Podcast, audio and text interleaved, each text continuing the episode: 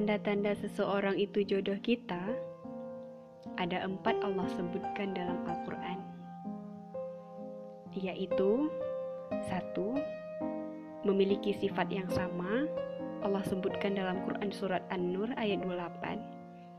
Yang kedua, merasa tentram ketika melihatnya. Allah sebutkan dalam Quran surat Ar-Rum ayat dua puluh satu. Yang ketiga, kita diterima di keluarganya. Allah sebutkan dalam Quran surat Al-Shura ayat sebelas. Dan yang keempat, Dia yang memahami kita. Allah sebutkan dalam Quran surat Al-Furqan ayat tujuh puluh empat.